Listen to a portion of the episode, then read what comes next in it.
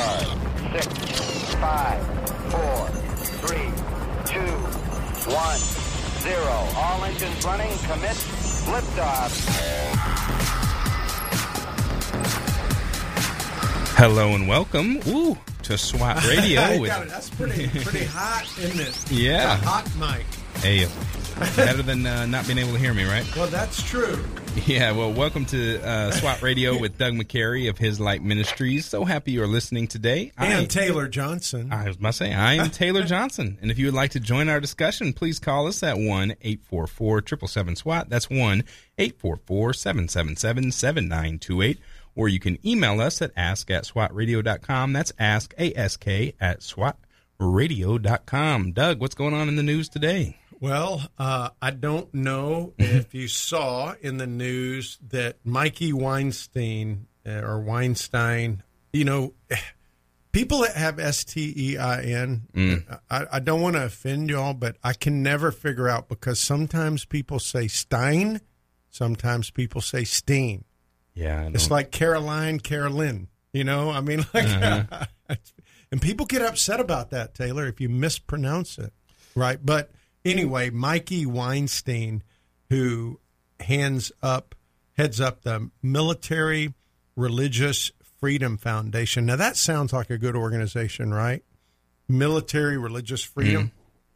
Only problem is, um, he, uh, I don't, I don't know. I, he's he's not happy about putting wreaths on tombstones. Something people have done for thirty years because the veterans of families haven't consented to these Christian gang signs. Well, he's also the author of a book, With God on Our Side One Man's War Against an Evangelical Coup in America's Military. Yeah, Let I you mean, know a little bit about where he's he coming is. from. He is. Yeah, it's. Uh, uh, Weinstein said, "Our view is that if you want to put a Christmas wreath on a veteran's grave, that's fine, but you've got to request it." So thousands and thousands and thousands and thousands and thousands and thousands of requests are going to go out. I don't think so. I I I dare say people really have a problem with somebody putting a wreath on their family's tomb.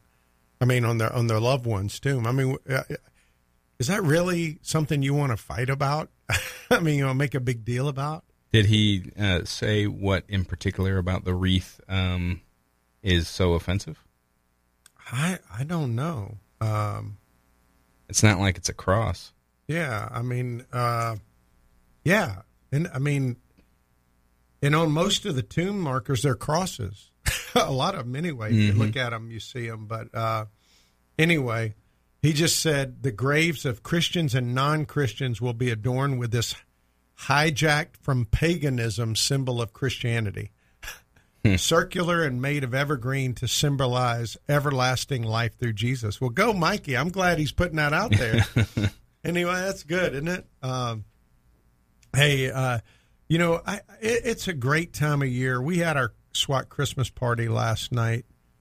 Uh, I don't think you were there last year, were you, Taylor? Is this your first SWAT Christmas party to come to? What'd you think? It was cool. Yeah, and it was at the uh, the barracks down in uh, St. Augustine, so it was really cool to see the history and stuff that they had there, but also you know just to see other SWAT guys and uh, catch up with people I haven't seen in a while. It was cool. Yeah, um, yeah. It was um, it was a lot of fun to get everybody together, and uh, you know, I, I was moved to do something I have have never done before, where I just read scripture pretty much for the message, uh, the Christmas message, from Genesis all the way through Revelation, just different passages of scripture, and uh, it it moved me as I was sharing it, and uh, I was it was just a God thing because it was kind of spontaneous. I had one of the SWAT guys go, "Hey, can you send me the notes from that?" Like, uh, like, and I don't, I'm like, I don't have notes. I, I just did it kind of spontaneously. Uh, even though I thought about it in the morning, I wasn't even sure I was going to do it, and I did it, and it was uh, it just shows you the power of the Word of God Yeah. just the spoken word of God. And I think sometimes we um, we diminish that. People, we live in an entertainment culture, and I remember uh, Jonathan Edwards uh, reading his history about him, and he used to read his messages in monotone because Yep. he did not want his personality to influence anybody. Yeah, and uh, his messages obviously had a lot to him though, because uh, his sinners in the hand of an angry God Oh, you they know, left yeah. claw marks. Yeah. People left fingernail markings in the pew benches from that. Yeah. Uh, that's that's crazy. That's so. Anyway, um, you know, um, also five FBI officials. This is a slight man. The FBI just ain't what it used to be.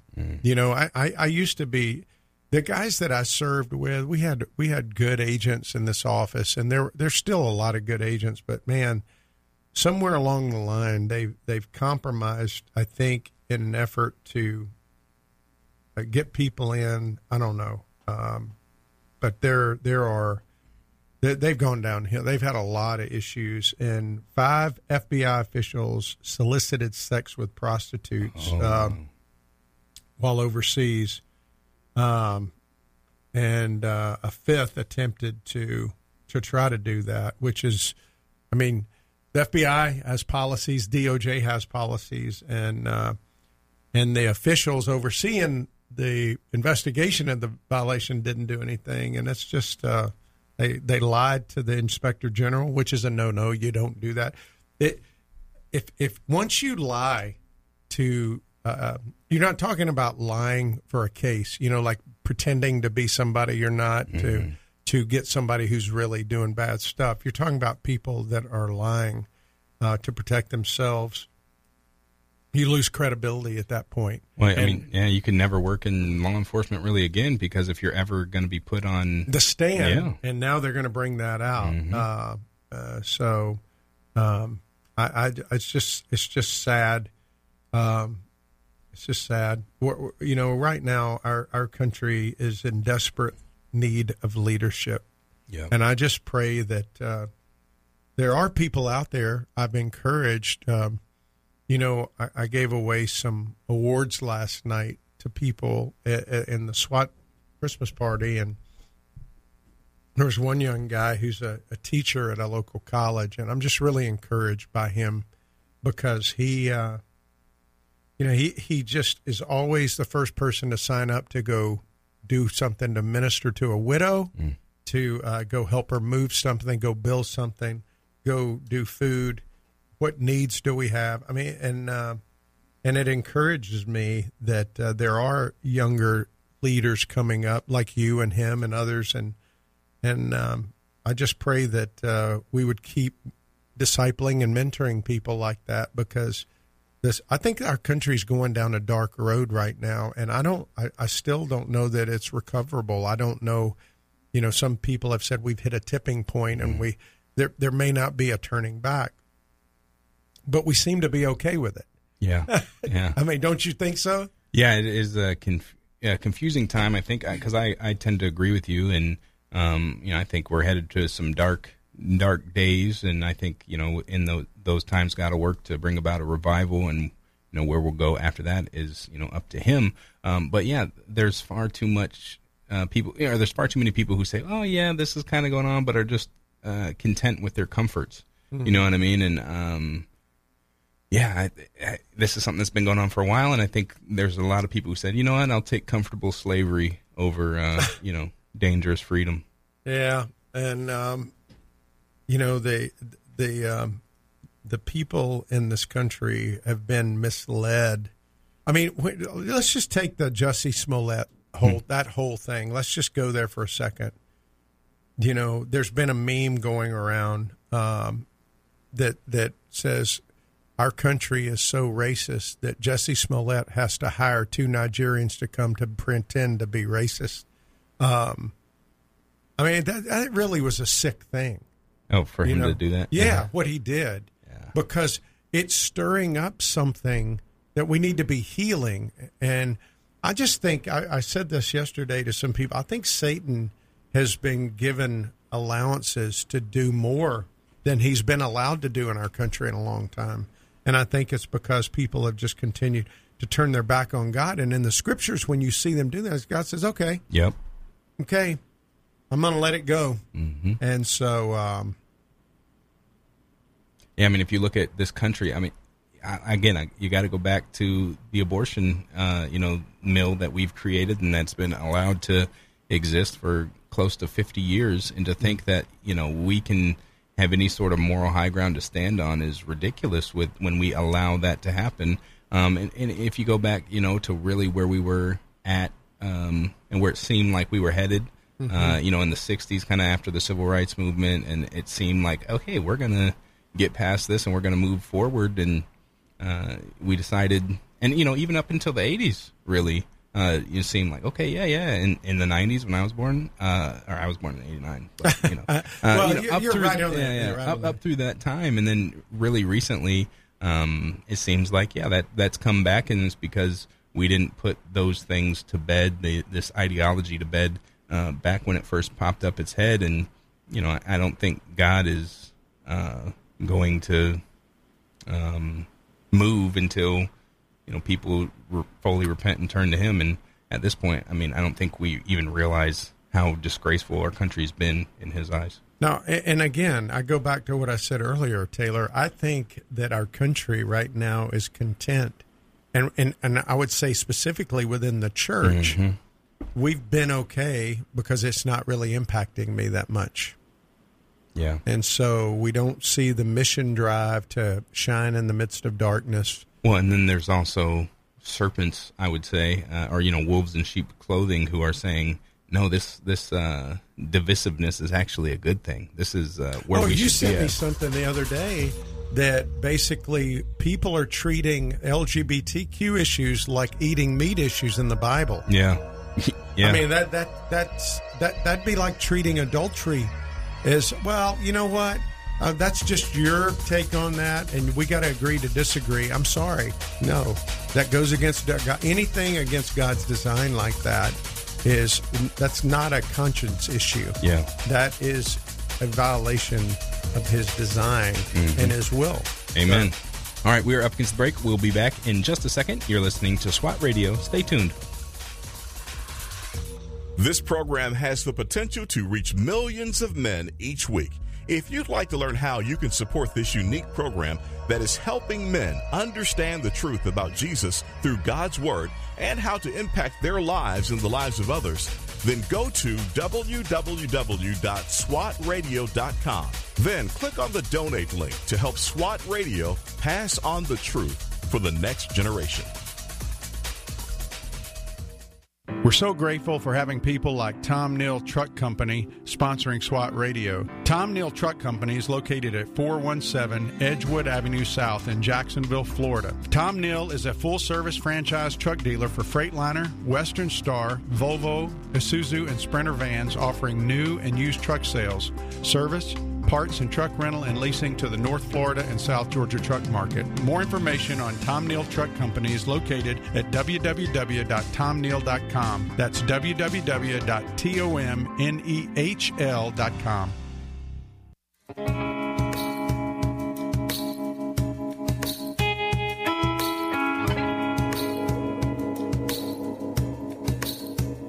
Said the night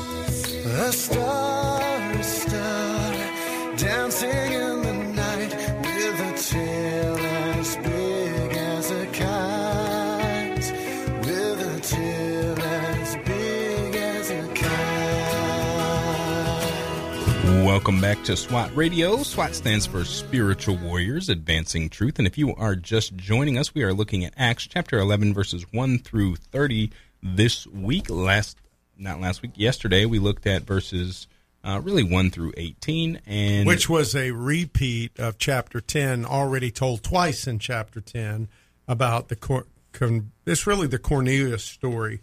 Um, Hey, let me ask you a question, Taylor, before we jump in today. Have you, um, before we went through this, had you ever really thought much about Cornelius being an important part of the, the church story?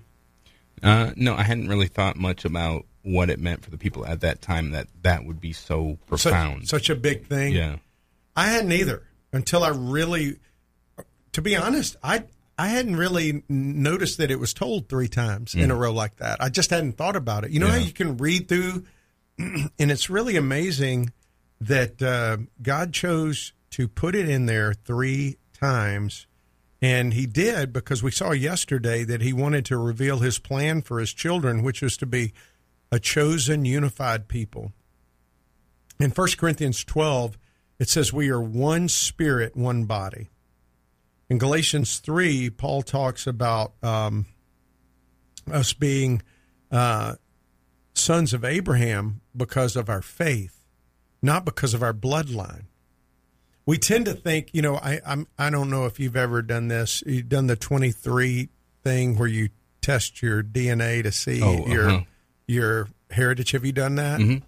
I wanted to have Jewishness in my heritage so bad. And then I remember reading in the Bible where I read that verse and it's like it's not it's not the bloodline that makes you chosen. It's the faith. And his people are and, he says that so clearly Paul does in, in Galatians 3 verse 7. In fact, I'm going to read it because I just think we look at the Jewish people with spe- we should love them. They they are God's chosen people to be His messengers, but now we are those messengers. In verse seven, he says, "Know then that it is those of faith who were the sons of Abraham." Isn't that great?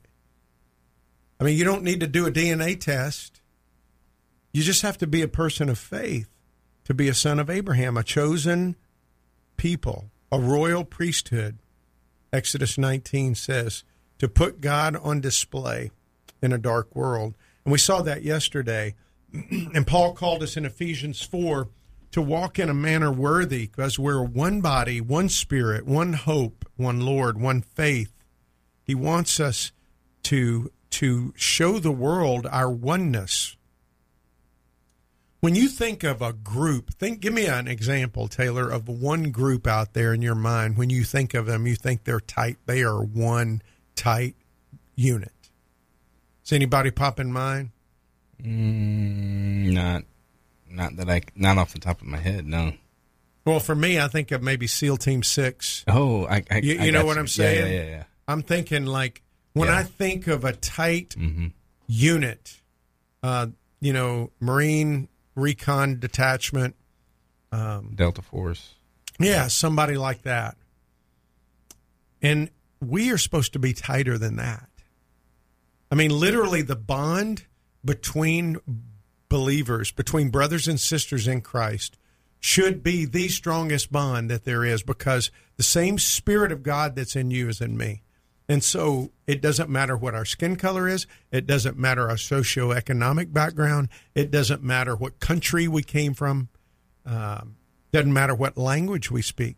When I go to Russia or I go to uh, India or I go to the Philippines or I go to Cuba or to Spain, wherever, and I hear people praising God, even though I don't understand the language, I praise God with them.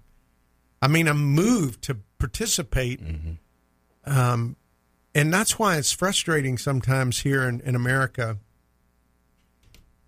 because we go to a worship service and I, I see people and literally they they look like people uh, from Florida looked when they were playing Alabama. the fans for Florida, if you could have seen a picture of the the um, the stands when Florida, well, actually Florida played Alabama pretty good. Um, let me restate that: Florida at the end of the year when they were playing when they were when when Florida was playing um, They almost this- Samford. Yeah, yeah, yeah. these people were in the stands they were not happy that's the way people look in church sometimes when we gather as believers and we're singing songs. Now, i get i get we bring things into the body. I mean you know you, you may have relational struggles. You may have something going on in your life uh, a health issue. You go in there. But when you come together as a body, the focus is supposed to be in spite of everything going on, God, we know you alone can give us the words of life.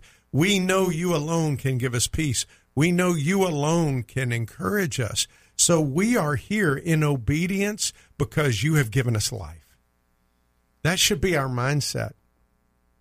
And when we think of the cross, it should make everything else pale in comparison.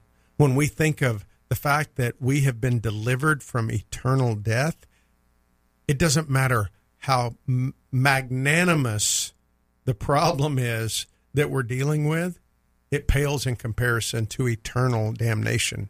It really does. And we don't think that way. That's why Paul wrote what he wrote in 2 Corinthians 4 when he says, These are light and momentary afflictions. And when he wrote that, you know what he said? He was talking about, uh, let's see, he had been beaten five times with 39 lashes. Three times he was beaten with rods. He was shipwrecked. He spent a day and night in the ocean. He was naked. He was cold. He went through that whole laundry list of things. Oh, but these are light and momentary afflictions. Have you ever had 39 lashes on your back? Mm-mm. He did it five times. Yeah, with the cat of nine tails. Too, yeah. Right? These are light and momentary afflictions. Does that humble you? It humbles me when I think about what we complain about, what we get upset about. And so I, I think about how God chose us to be a unified people to put him on display.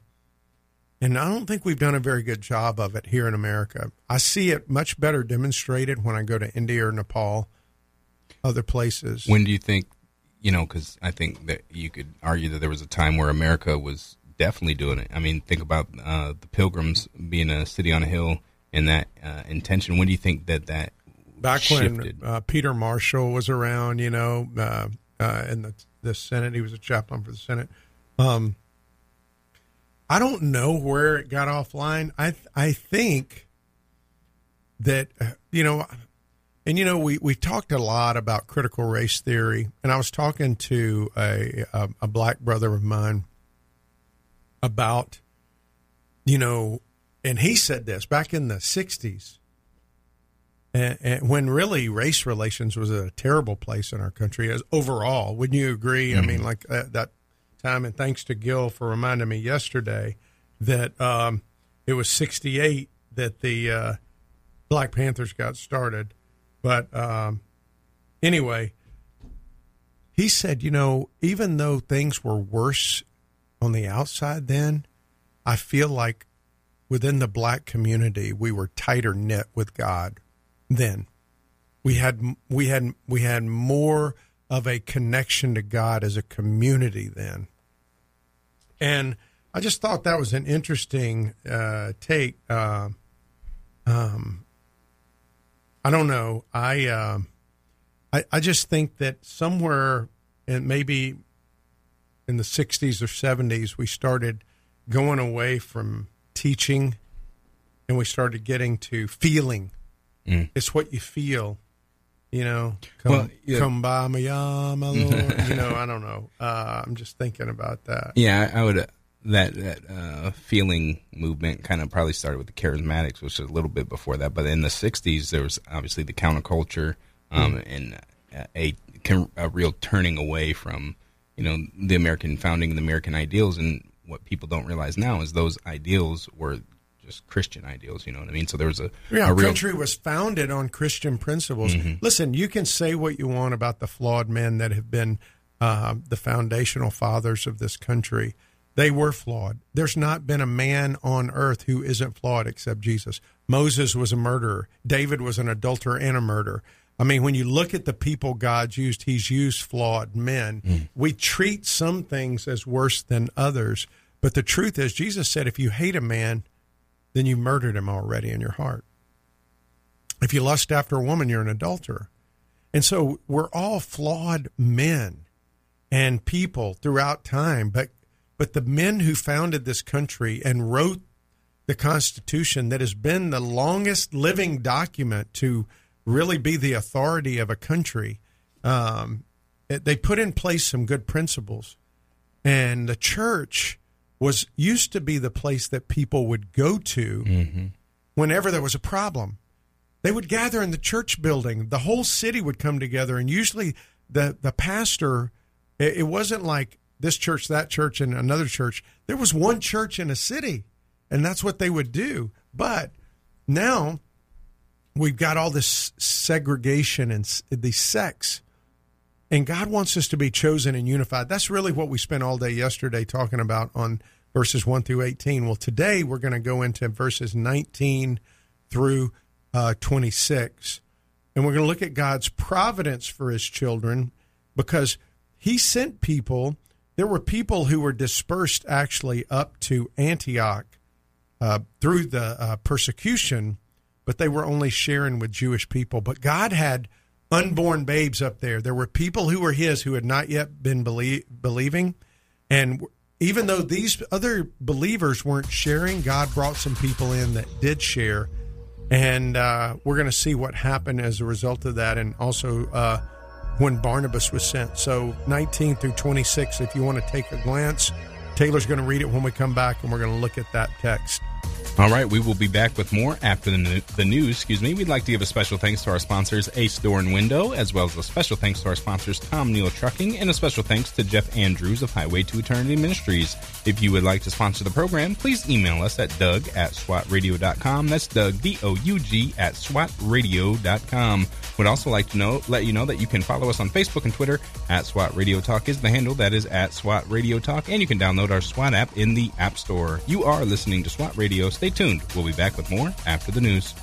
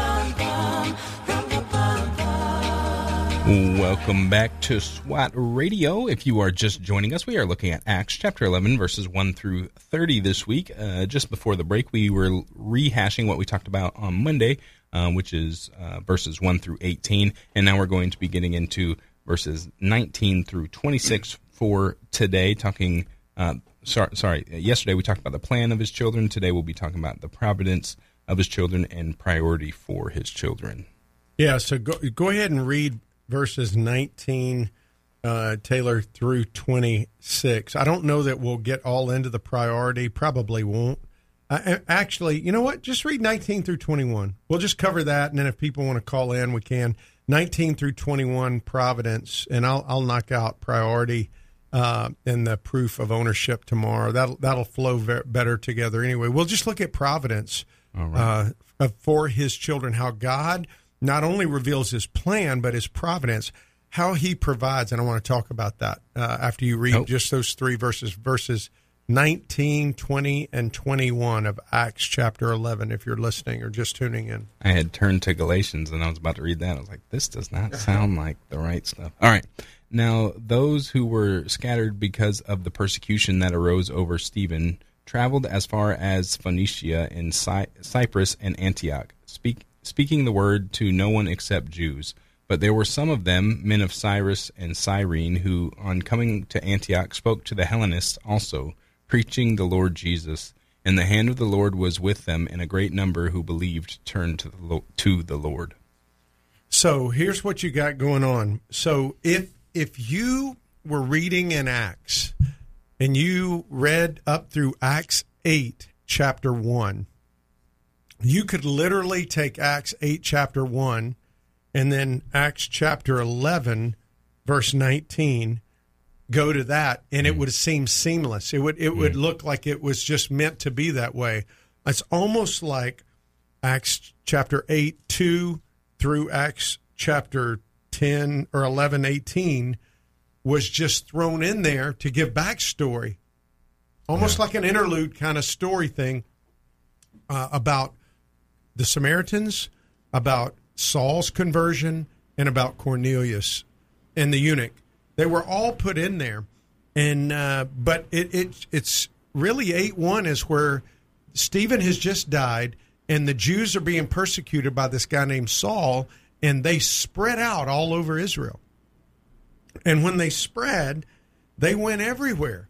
Now the apostles stayed in Jerusalem, but Philip, remember, went to Samaria and he's sharing the gospel there. And that's where uh, Peter uh, uh, goes and affirms that these people really are true believers, even though they're Samaritans.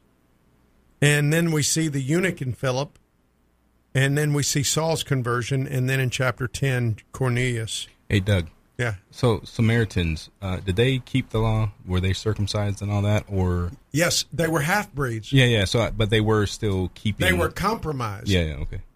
I just But- didn't know, you know, to what extent they're compromised. Yeah, they, they were compromised in the sense that they just intermarried. Yeah, And and in in the people in Jerusalem's mind, they were mm. tainted because they worshipped idols and they mm-hmm. intermarried. But notice what it says in verse 19.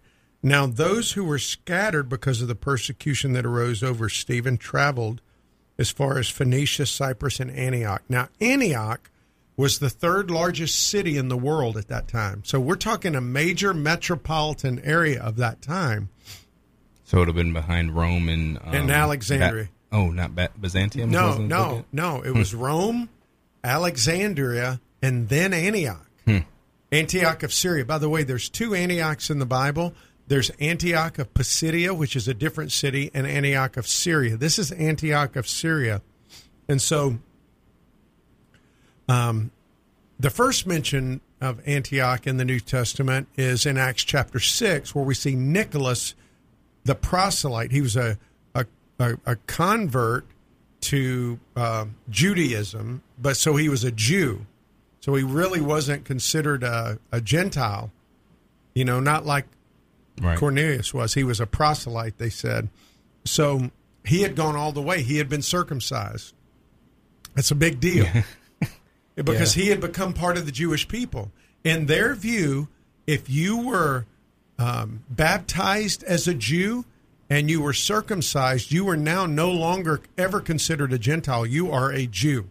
Yeah. Isn't that crazy? Yeah, I was just thinking from the like the Roman perspective, he probably would have seemed, you know, like a like from the pagan perspective, he would have seemed pretty crazy. Yeah, you know what I mean? Yeah, and, and so and, and the the church in Antioch was the first missionary launching church into foreign missions work when they sent Paul and Barnabas, and so it was a very important place, and and these people that were scattered because of the persecution, they were sharing the gospel, but they were going to Jews. Why? Because that's what the apostles did, and that's what Jesus had told them to do. Why, why do you think they went to the Jews first? No, well, actually, it does. Is it Jesus who says for the Jew first and then for the Gentile, or is that? Yeah, but do you know why? no. All right, think about it. They were looking for a Messiah. Oh, They knew the scriptures. Yeah. They knew the prophecies. Gentiles wouldn't have known the mm-hmm. prophet. They wouldn't have known what Isaiah said or Jeremiah or Ezekiel. They wouldn't have known about those prophecies.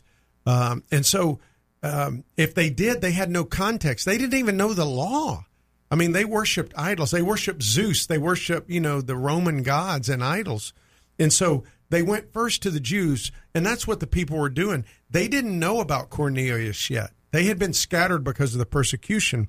So they're up there, but it says in verse 20, there were some of them, men of Cyprus and Cyrene, who on coming to Antioch spoke to the Hellenists. And the Hellenists were Greeks, they were Gentiles, also preaching the Lord Jesus.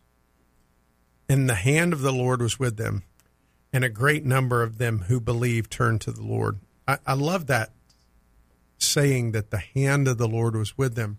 It reminds me of in Exodus when the uh, Moses was doing the miracles, and the and the uh, all the the magicians and stuff for Pharaoh were imitating them, but there came a point where they couldn't imitate them anymore, and they said, "What? Surely this is the finger of God, the hand of God." I want the hand of God with me. It was the hand of God that defeated 120,000 people for Gideon. It was the hand of God that wiped out 180,000 uh, people. It was a hand of God that when the northern kingdom, full of idol worshippers and people that were rebelling against God, took 800,000 against 400,000 in the south, that God came in and the hand of God killed half a million people to deliver his people. That's the hand of God. And now the hand of God is delivering these people from Gentile pagan worship mm. into the kingdom. Jesus says, unless a man is born again, he cannot enter the kingdom. You have to be born again. So, all these people who say, well, you people who believe in sovereignty of God, that God wrote the name before the beginning of time, he wrote it because he knew they were going to choose. No. Because if he knew they were going to choose, they still are making they're still having, they have no righteousness on their own, Paul says. We, there's no one righteous. Nobody would choose God. Not one person on the earth, save Jesus, would choose to be in relationship with God. It is a work of grace. He says, For by grace you have been saved through faith. Faith is the mechanism, but it's the grace of God that writes your name in the Lamb's book of life before you ever did anything. Before the foundation of the world, before you were a thought in your mom and dad's eyes, he put your name down. And because of that, it's an act of grace. And he gives us the faith to even appropriate it. It's such a it's such a mind-blowing thing for us we can't understand it. And so that's God's providence that you got these people that don't preach to them, but guess what? There's two people from Cyprus and Cyrene or some of them, it doesn't say two, it says some of them. Cyprus and Cyrene were pagan areas. They were Gentile areas. So, what do you think about growing up in a Gentile area? You think they would have been sensitive to the fact that these people were like them, even though they worshipped idols? They still saw them. That you know, I tell people all the time, it's hard to be prejudiced against somebody who you're friends with. Yeah. If you grow up around somebody and you see somebody and you get to know them, it's hard to be prejudiced against them the way that the people in Jerusalem saying, "Hey, Peter, why are you going to eat with these people?" And so these people from Cyprus and Cyrene, they came to Antioch and they spoke the gospel. They preached, it said, kerusso. It means they boldly proclaimed with urgency, and a lot of them believed. And and that is a great thing. That's God's providence. And I love how he says, Luke says they turned to the Lord. It made me think of 1 Thessalonians 1 9, where Paul says, they turned from idols to serve the living God. And that's what these people did.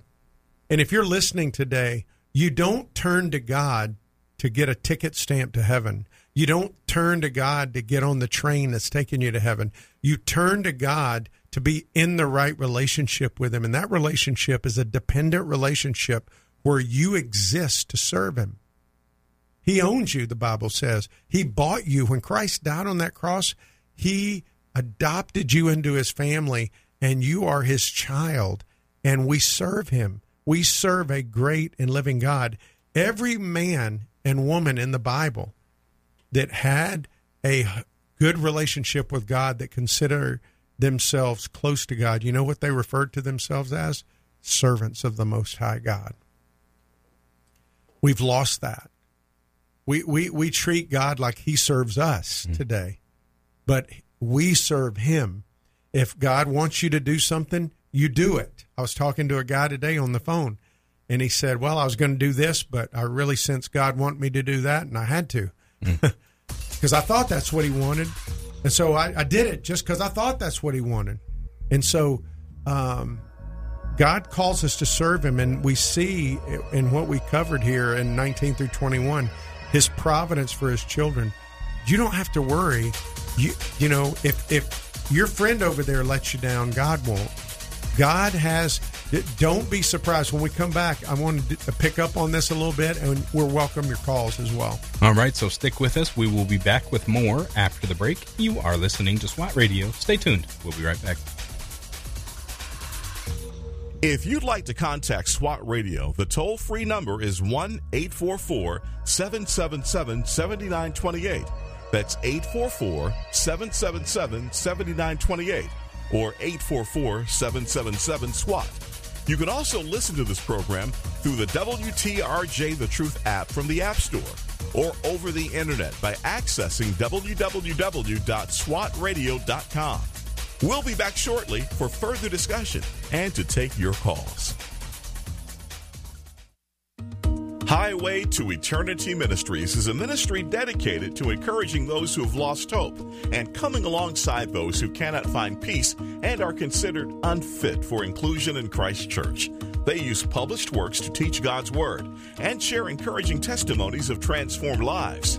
Highway to Eternity Ministries serves as a parachurch ministry that comes alongside churches to share its passion and commitment through spiritual writings, nuances, and experiences to everyone who has an interest in the teachings of Jesus Christ.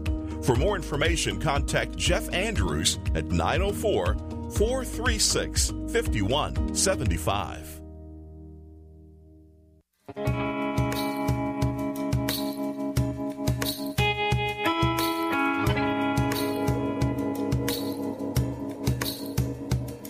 The night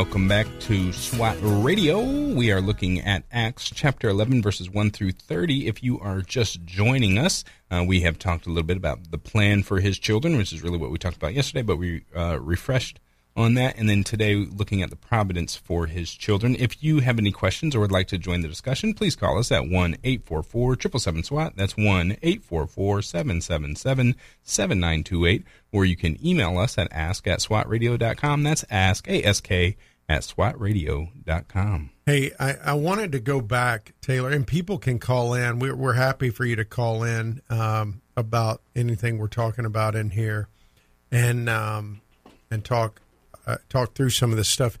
But one of the things that people teach, and I've heard people teach this before, and it's simply not true, is that um, if let's say um, Steve is an unbeliever, and you see Steve every day, but you don't share the gospel with him, even though you are a believer. Well, if Steve goes to hell, it's your fault.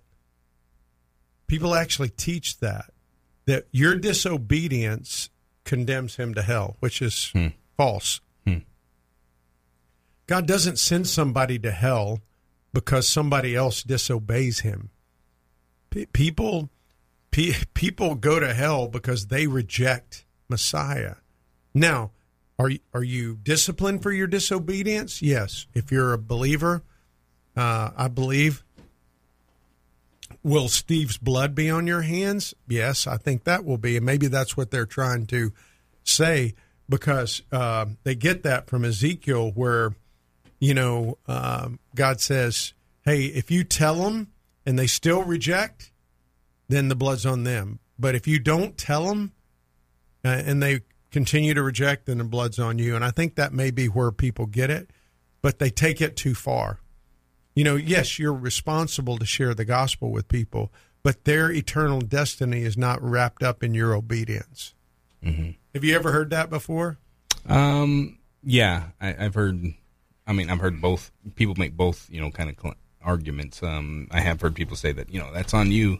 Um, but I, I don't know if I've heard them say it so strongly as, you know, uh, it's your fault that they're going to hell. yeah, You know I've what I heard mean? people say that before. Yeah, I, I haven't heard. I have heard the the the verse in Isaiah, right? That's what you said. Um, Yes. No, no, Ezekiel. Yeah, Ezekiel. Sorry, um, I have heard that, um, but not um, that they, they'd say, yeah, that basically it's your fault. That would be um, kind of, in my mind, undermining the providence of God, wouldn't it? Yeah, I think, yeah.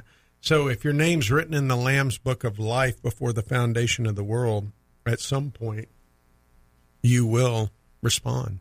It may be like the thief on the cross in the very last moments of your life. Um, and I, I, I, do think, uh, I, th- I think you, we're going to give an account for our life, and he gives people the, the chance to respond early, but you will respond. So, uh, I just, uh, I, I think, I think to to put that kind, I think people use that to motivate people sometimes, to, Right. it, but it's a bad motivator to tell them that. Yeah, and I mean, obviously, there's going to be consequences, like you said, for um, for your inaction, for your your lack of faith, for your disobedience. Um, but to think that you know God is in some way hampered by if you decide to go do something or not. I mean, I think uh, Esther, um, where uh, Mordecai tells her that you know for such a time as this you were placed on the earth, but if you don't do um, what you're supposed to, God will raise someone else up, and I think that's more consistent with uh, His nature. Yes, so that's the whole point of this text too. Uh, well, that I was covering. He says, but there were some of them who, on coming to Antioch, spoke. It says these people spoke to no one but Jews. Then God says, okay, I've got these other people from Cyprus and Cyrene, and we're going to see tomorrow. Another Cyprian, a guy from Cyprus named Barnabas, was dispatched by Jerusalem to go up to Antioch to minister to these people. Why did he get picked? Well, he was from Cyprus and he grew up around pagans. And so, who better to speak into their life than a guy who knew their culture? Right. uh, I think sometimes when like when I was going to Russia, you you get people. There's a lot of cultural differences, and if you don't understand those, you can get in trouble real quick. Uh, I'll give you one easy one. You know, Americans, uh, we say, "Well, listen, you know, if you're ever in America, come see me." People say that. You say that to a Russian, they will be knocking on your door when they come to America. You can rest assured. And you're like, whoa, wait a minute, wait a minute. I, I, I was, uh, you got to call me. Yeah, Not- yeah. In their mind, if they invite you or you invite them, it's like it's already happened. But we say that, you know, like, hey, you know, come see me sometime. We'll just throw that phrase out trying to be nice because we say things that we're just saying as a nice thing, but they don't, we don't literally mean come see me.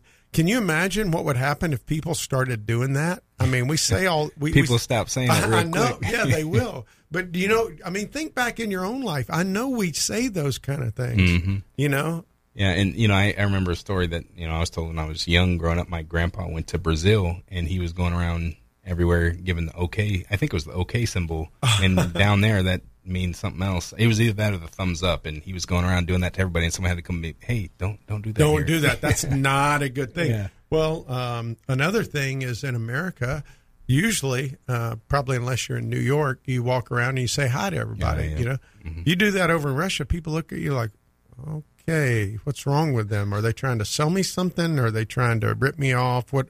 Why are they doing that? You know, so there's cultural things, and and Barnabas was very familiar with the Cyprian culture and the Antioch culture, and so they dispersed him to go up there. Well, isn't that something uh, uh, in missions work, right? Like that a missionary sent out, and it's generally you know they're effective in getting a few people, but it's those people, and a lot of times when you see like big revivals in other countries that are really um, able to uh, reach more people because they're familiar with them. Yes, well, the nationals are the people that Yeah, you yeah. try to reach. Yeah, they.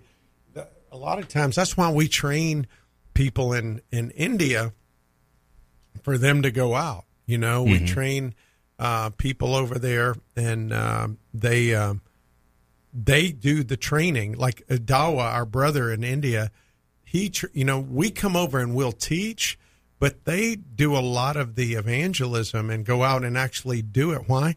Because they know the nuances of the culture. They know the like how people respond. And I remember we went in one place, and uh, we we had some Western people there, and we were doing an outreach, and this guy had shared the gospel. This Western guy, and forty people raised their hand. There were only forty people there. Every one of them raised their hand to trust Christ. Well, he came back feeling awesome until we told him, well, everybody does that. Like they don't want to offend you. So they they just if you ask them to do something, they're going to do it because they want to please you. They want to mm-hmm. make you feel welcome and they feel like doing what you ask them to do is is the thing. But mm. they, but if you went back to those people the next day and asked them what does it mean to follow Jesus, they have no idea.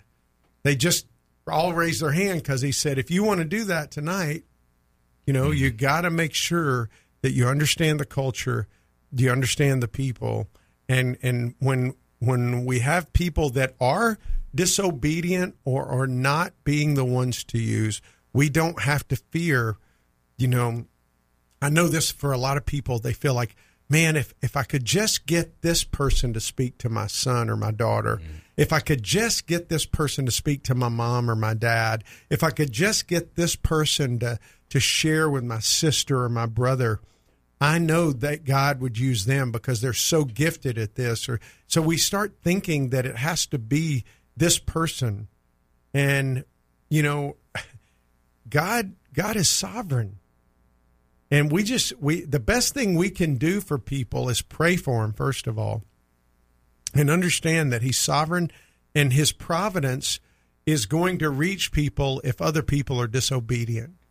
If God brings people around somebody and they and they they say, you know what, I'm just too busy and I'm not, they're not going to let this person suffer uh, eternal damnation because of my disobedience. He's going to bring somebody else in there. Uh, and so that that's really his providence, and we see that. And and tomorrow we're going to see his priority for his children. Like once this providence of God is evident, and God does bring people into the kingdom, what do they do? Especially these Gentiles. How do the Gentiles? How do we train them? What do we do with them? Because you're talking about people that I mean, most Jewish kids memorize the Torah by age eight, hmm. and, and most of it, and and so you got pagans that have no Bible knowledge. So what do we do with them? We're going to see that tomorrow when we look at what Barnabas says to him, and we're going to see how that applies in our own life. So Well, yeah, you're talking about uh, most eight year old Jewish kids can recite the Torah. I'm like, oh, that's convicting a little bit. So you definitely uh, eighty percent, they could quote eighty percent of the Torah, Taylor. I mean, by, that's just crazy, isn't it? Yeah, I mean that that hits me as far as personally, like where I'm at and and what I've uh, memorized in in the Bible. That that's convicting, but also it makes me think. You know, as an educator and stuff, like, dude, the, what we're demanding for our kids is not anywhere near enough of what they're capable of. You know, no, uh, we we don't demand uh, of them more than we should. I mean, we our kids are capable of so much more Mm-hmm. than we um, we give them credit for. We could get them to start memorizing as young as four. You know, really start teaching them Bible verses young. Teach your grandchildren Bible verses, and uh, go over some memory verses with them. All right, hey. Uh, so uh, Kevin Sorbo on Thursday.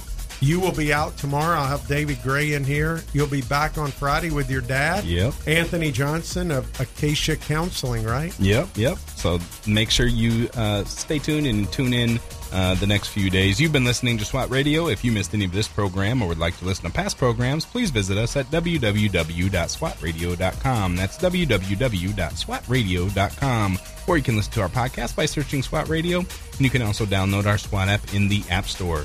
Join us weekdays at 3 o'clock for more SWAT Radio. We will see you then. Thanks for tuning in. Hope you have a great day. If you missed a SWAT radio broadcast this week and would like to hear any show in its entirety, then go to SWATradio.com. Click on past shows where you can listen to the broadcast. Also, if you're looking for a band of brothers that gather around God's Word to be a part of, then go to SWATradio.com and email one of our hosts, and they can get you plugged in to one of the local SWAT Bible studies. Tune in next time to explore how SWAT Radio is strengthening spirit.